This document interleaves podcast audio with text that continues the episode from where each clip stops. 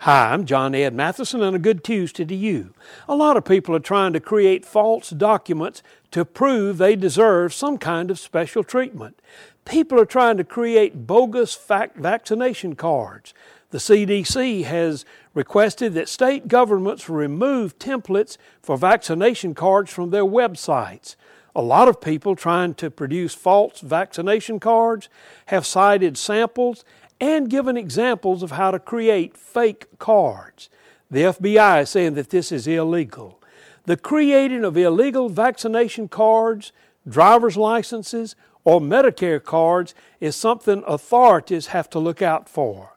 The most important thing in life is to know that we'll pass the test on Judgment Day at the pearly gate. No false cards will be allowed. Please don't try to fake God out because He never falls for fakes.